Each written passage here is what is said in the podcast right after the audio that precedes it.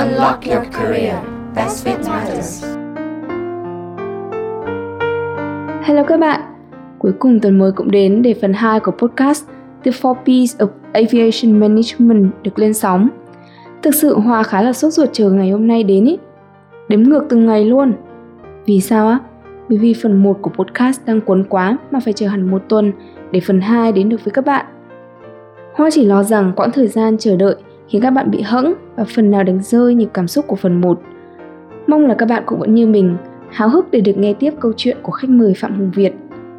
Ở phần trước, anh Việt là trưởng phòng phát triển đường bay và quản trị doanh thu của Vietjet Air đã chia sẻ về ngành của anh ở bậc cử nhân về công nghệ thông tin và bước rẽ sang marketing and sales trong ngành hàng không, cũng như các công việc đầu tiên của anh trong ngành. Ở phần 2 của tập podcast, anh Việt sẽ kể chúng mình nhiều hơn về những bước tiến công việc đến vị trí hiện giờ. Sự kết nối giữa những chương trình học thạc sĩ, kinh nghiệm và kiến thức về marketing hay những ứng dụng của công nghệ thông tin trong thực tế công việc hàng ngày của mình. Giờ thì cùng Hoa nghe tiếp câu chuyện về chuyến xe hành trình sự nghiệp của anh Việt nào.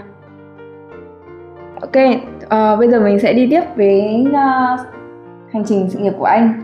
Vậy thì sau 4 năm làm việc kể từ khi tốt nghiệp thì anh có bước sang vị trí công việc thứ ba là chuyên viên kế hoạch đường bay tại hãng hàng không quốc gia Việt Nam Airlines thì đây cũng lại là một bước chuyển nữa mà em có cảm giác không liên quan mật thiết lắm đến kinh nghiệm sales hay là marketing có vẻ như liên quan nhiều về kế hoạch gọi là nào là kế hoạch hay là phần planning ấy. thế thì công việc cụ thể của anh ở vị trí mới này là gì và những cái kinh nghiệm từ những công việc trước thì anh có thể áp dụng vào cái vị trí này hay không cái câu hỏi này thì anh xin được trả lời thế này rõ ràng anh thấy anh đã làm ở Jetstar và anh đã làm bên sau bay đúng không? Ừ. Thì cái quyết định mà anh sang Vietnam Airlines nó cũng là cái mà anh nói anh thật luôn là nếu như em làm hàng không ở Việt Nam mình ừ. dù em có làm bất kỳ chỗ nào nhưng em chưa trải qua môi trường Vietnam Airlines em chưa làm cho Vietnam Airlines thì coi như anh vẫn nói là coi như chúng ta chưa làm về hàng không ừ. bởi vì thực sự thật là cái vấn đề khi mà em làm việc trong cái hãng không quốc gia một hình ảnh hãng không quốc gia như thế nó sẽ gọi là thứ nhất là về cái gọi là cái thỏa mãn anh gọi là một cái thỏa mãn về cái gọi là được làm hàng không một cách chính hiệu luôn làm một cách lại xác định lâu dài cả cái lĩnh vực này cái ngành này. Thế thì khi mà chuyển sang cho Vietnam Airlines anh mong muốn sang đó là anh được học được đào tạo một cách bài bản nhất một cách gọi là chuyên nghiệp nhất từ những anh chị những người thầy mà đã và đang làm bên Vietnam Airlines thế. Ừ. và khi sang đó thì tại sao anh lại làm chọn là công việc về kế hoạch đường bay mà anh lại không chọn về sales marketing thì nói thì nói anh biết trong marketing mình hay có nói về cái marketing mix mình có nói về 4 P đúng không? Đúng 4 P vâng. thì là nó là product, price, place và promotion. Thế thì cái việc mà kế hoạch đường bay này thì nó lại là một trong một phần của trong cái 4 P đấy nó là cái product. Nó là một cái ừ, P trong 4 P nó là cái product. Thì cái sản phẩm của ngành hàng không là gì? Sản phẩm của ngành hàng không nó chính là các chuyến bay, nó là các đường bay nó là các cái tần suất bay ngày và giờ và nó là các loại máy bay với bao nhiêu ghế bay bao nhiêu chuyến một ngày, bay vào giờ nào, không giờ nào. Thì nó chính là cái sản phẩm nó chính là product trong marketing.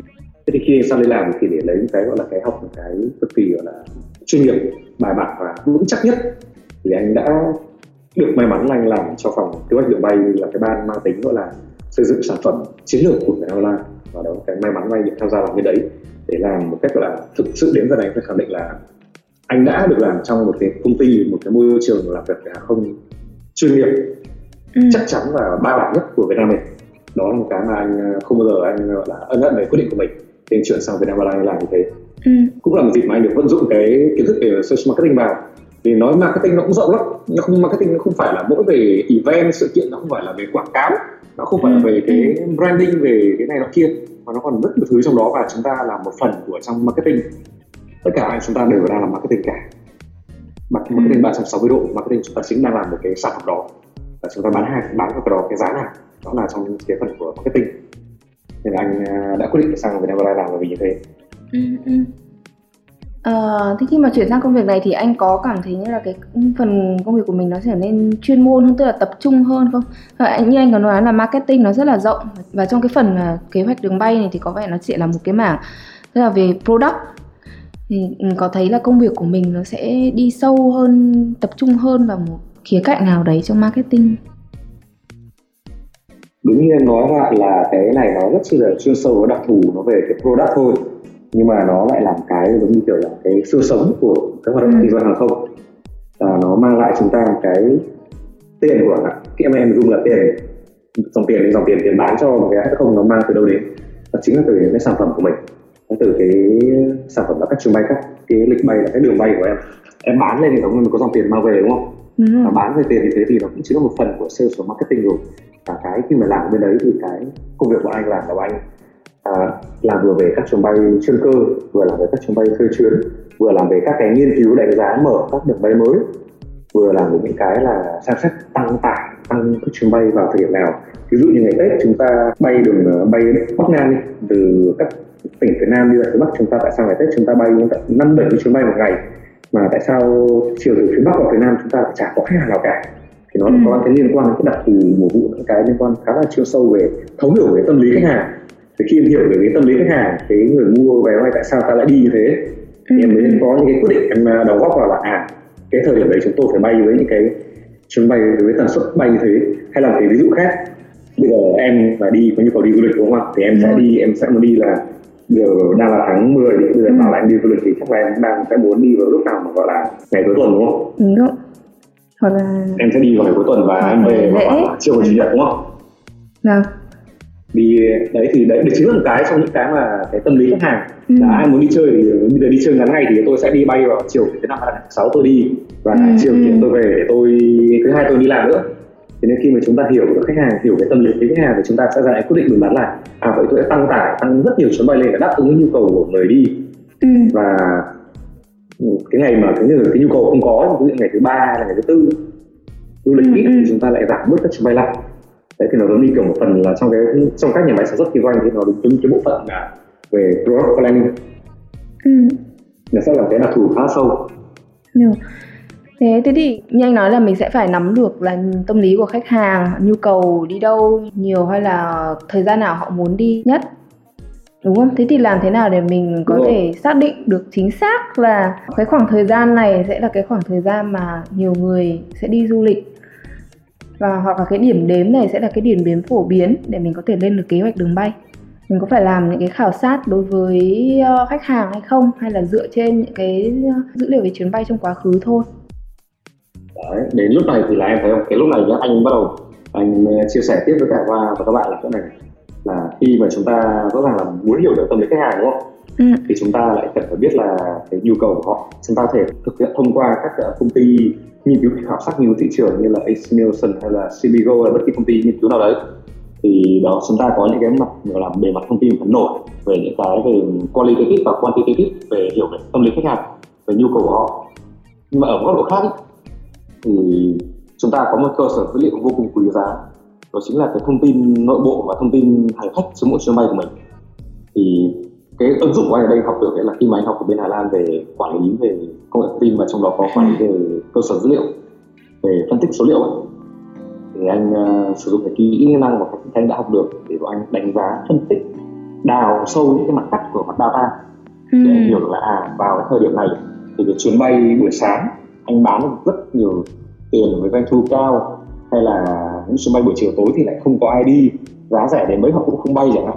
Hay là anh biết là cái ngày thứ hai ngày thứ ba là ngày cao điểm cho khách hàng à, business và ngày cuối tuần là cao điểm cho khách hàng đi du lịch. Thế thì khi mà chúng ta kết hợp những cái mà chúng ta được học về công nghệ thông tin hoạt động về trong đó có một database để cơ sở dữ liệu ừ. để làm cái này thì em sẽ vận dụng được vào cái môi trường làm việc một cách rất là linh hoạt và mang tính ứng dụng ở trong công việc của mình quan trọng nhất nữa là em phải có cái thông tin từ các đội hình cái đội ngũ sale các bạn bên thị trường các bạn hỗ trợ về cho em nữa. Tức là ừ. em nói là kiểu như chúng ta có được cái và chúng ta phải thành thạo ba các cái về đông tây kim cổ cái cái nhu cầu đi lại của người, người bắc mình ấy, người mà khu phía bắc các bạn ừ. sẽ bị ảnh hưởng là cái uh, lịch âm. Em có rồi em nghĩ nói lịch âm không? Không em thì cứ ngày nào rẻ thì em đi thôi. Người, bà con này có đến với người lớn tuổi thì người ta lại hay có nói là chớ đi ngày 7 chớ về ngày 3 ừ.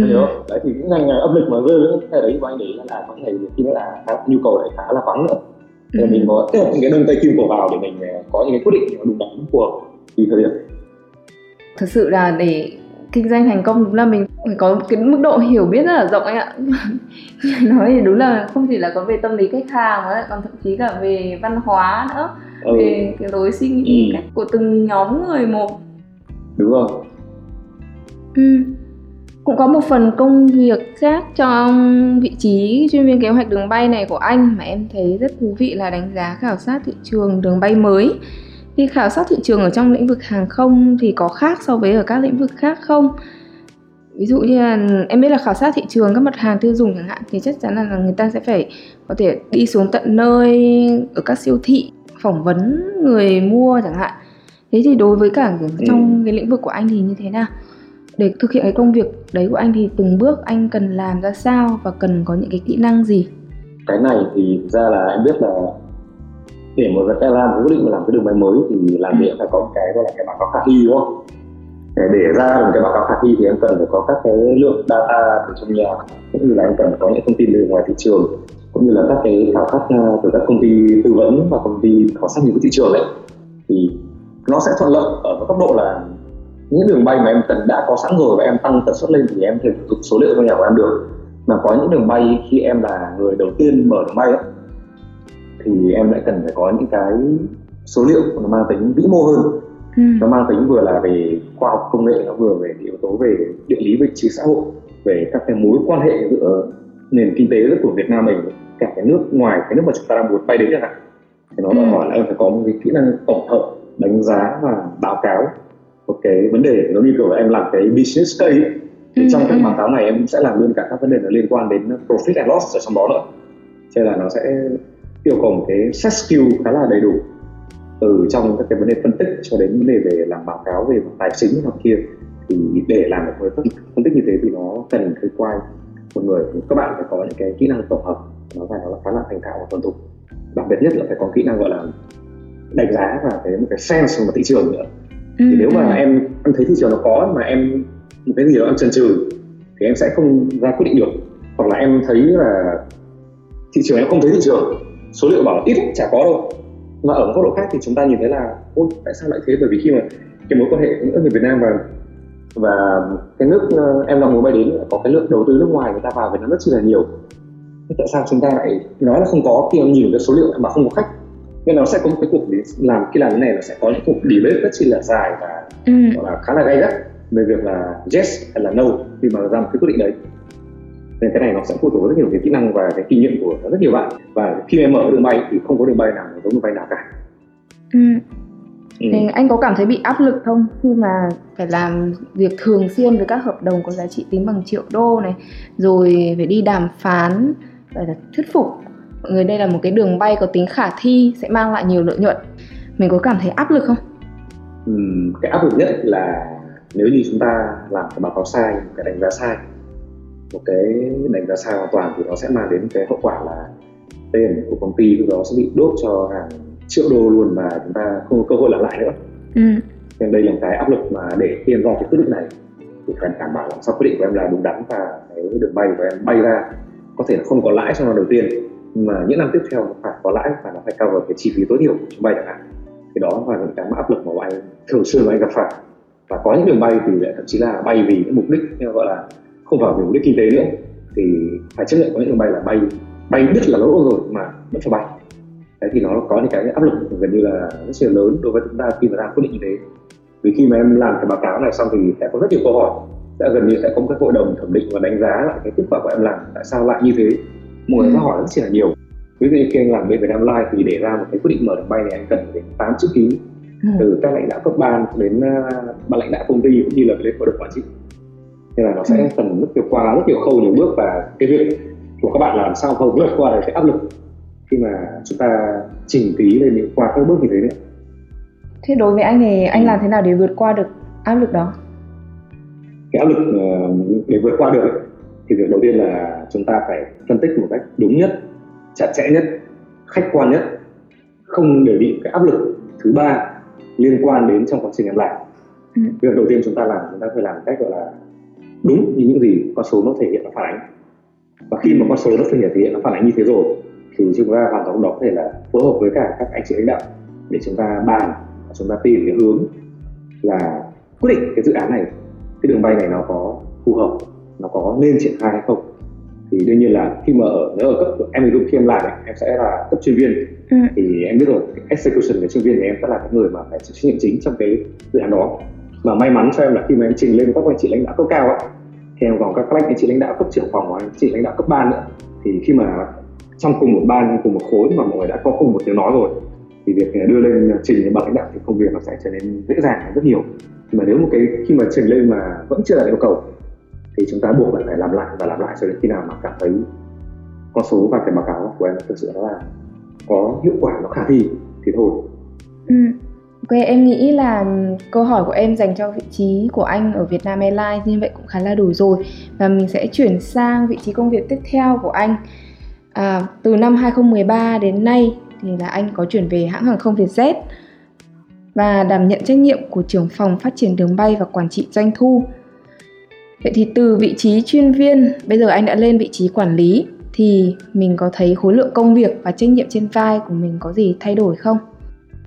Ừ, cái thay đổi lớn nhất khi em à, làm với vị trí quản lý là lúc này cái tính chịu trách nhiệm của em nó cao hơn nhiều trước đây em làm ở cấp độ chuyên viên thì em có thể là ok xong thì bên trên lại có các sếp mình à, coi hộ mình rồi ừ. mà bây giờ khi mà vị trí người quản lý thì em lại chính lại là người em phải kiểm tra và thẩm định lại tất cả những cái gì mà các bạn đã làm được. Và cái việc ở đây nữa là em lại phải lead một đội ngũ mà toàn những người giỏi. Ừ. em dẫn dắt một đội ngũ các bạn trẻ các bạn giỏi. Thì làm thế nào để em dẫn dắt được cả khối tập thể đó đi đến cái thành công cũng như đến đạt được cái mục tiêu của công ty đề ra? Thì dẫn dắt cả một đội hình một đội ngũ như thế đạt được cái mục tiêu đề ra thì đó là một trong những khó khăn và cái thách thức lớn nhất mà không phải ai cũng có thể làm được. Ừ. nhất là có nhiều bạn trẻ khi mà vừa mới bước chân vào làm quản lý chẳng hạn thì các bạn sẽ gặp phải những cái gọi là về mặt cái giao cản về mặt kỹ năng mềm về mặt quản lý.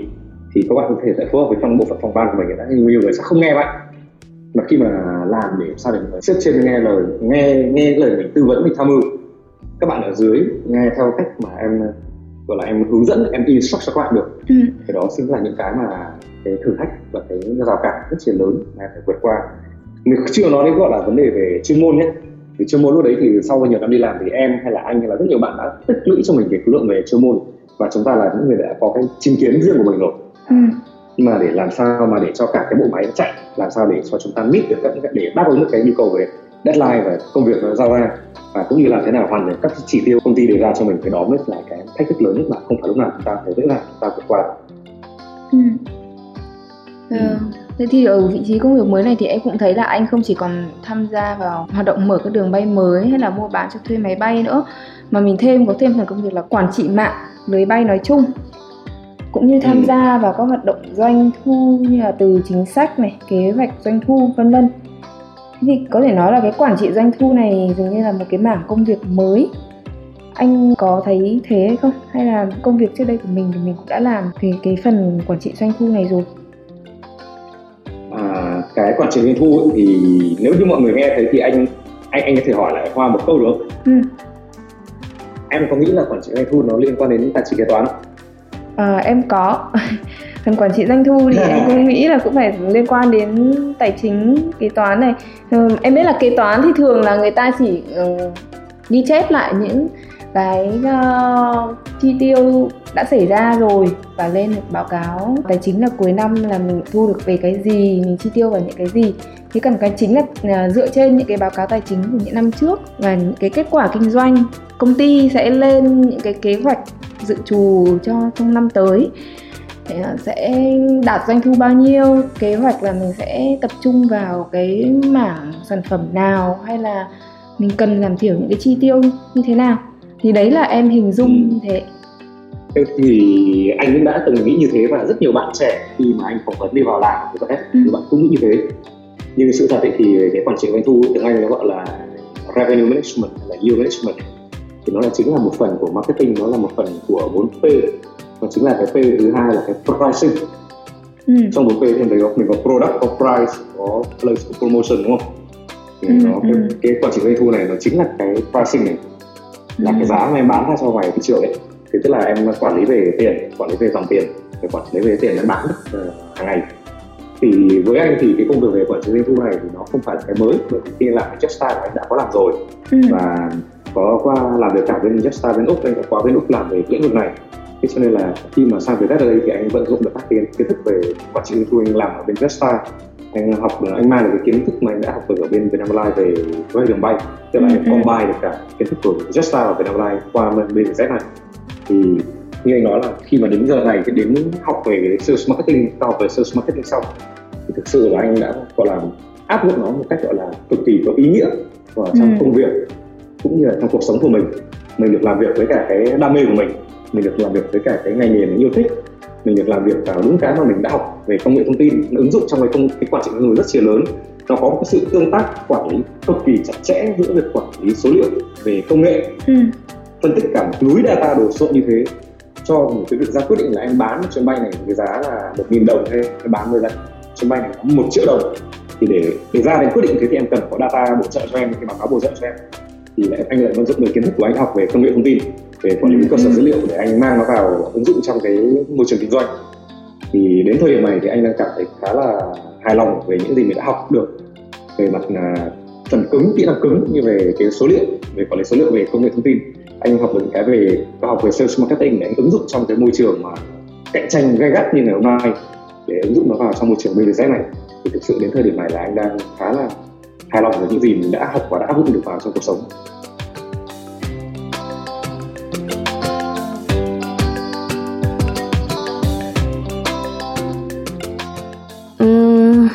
Các bạn ơi, Hoa cảm thấy rất là có lỗi khi lại phải tạm dừng phần 2 của podcast với anh Việt ở đây để nội dung phần này cô động và thông tin dễ nắm bắt hơn với các bạn. Chuyện nghề của anh Việt hay quá, phải không các bạn? Nhưng các bạn đừng quên tuần tới chúng mình sẽ có hẹn với phần 3 của podcast để câu chuyện nghề này được trọn vẹn.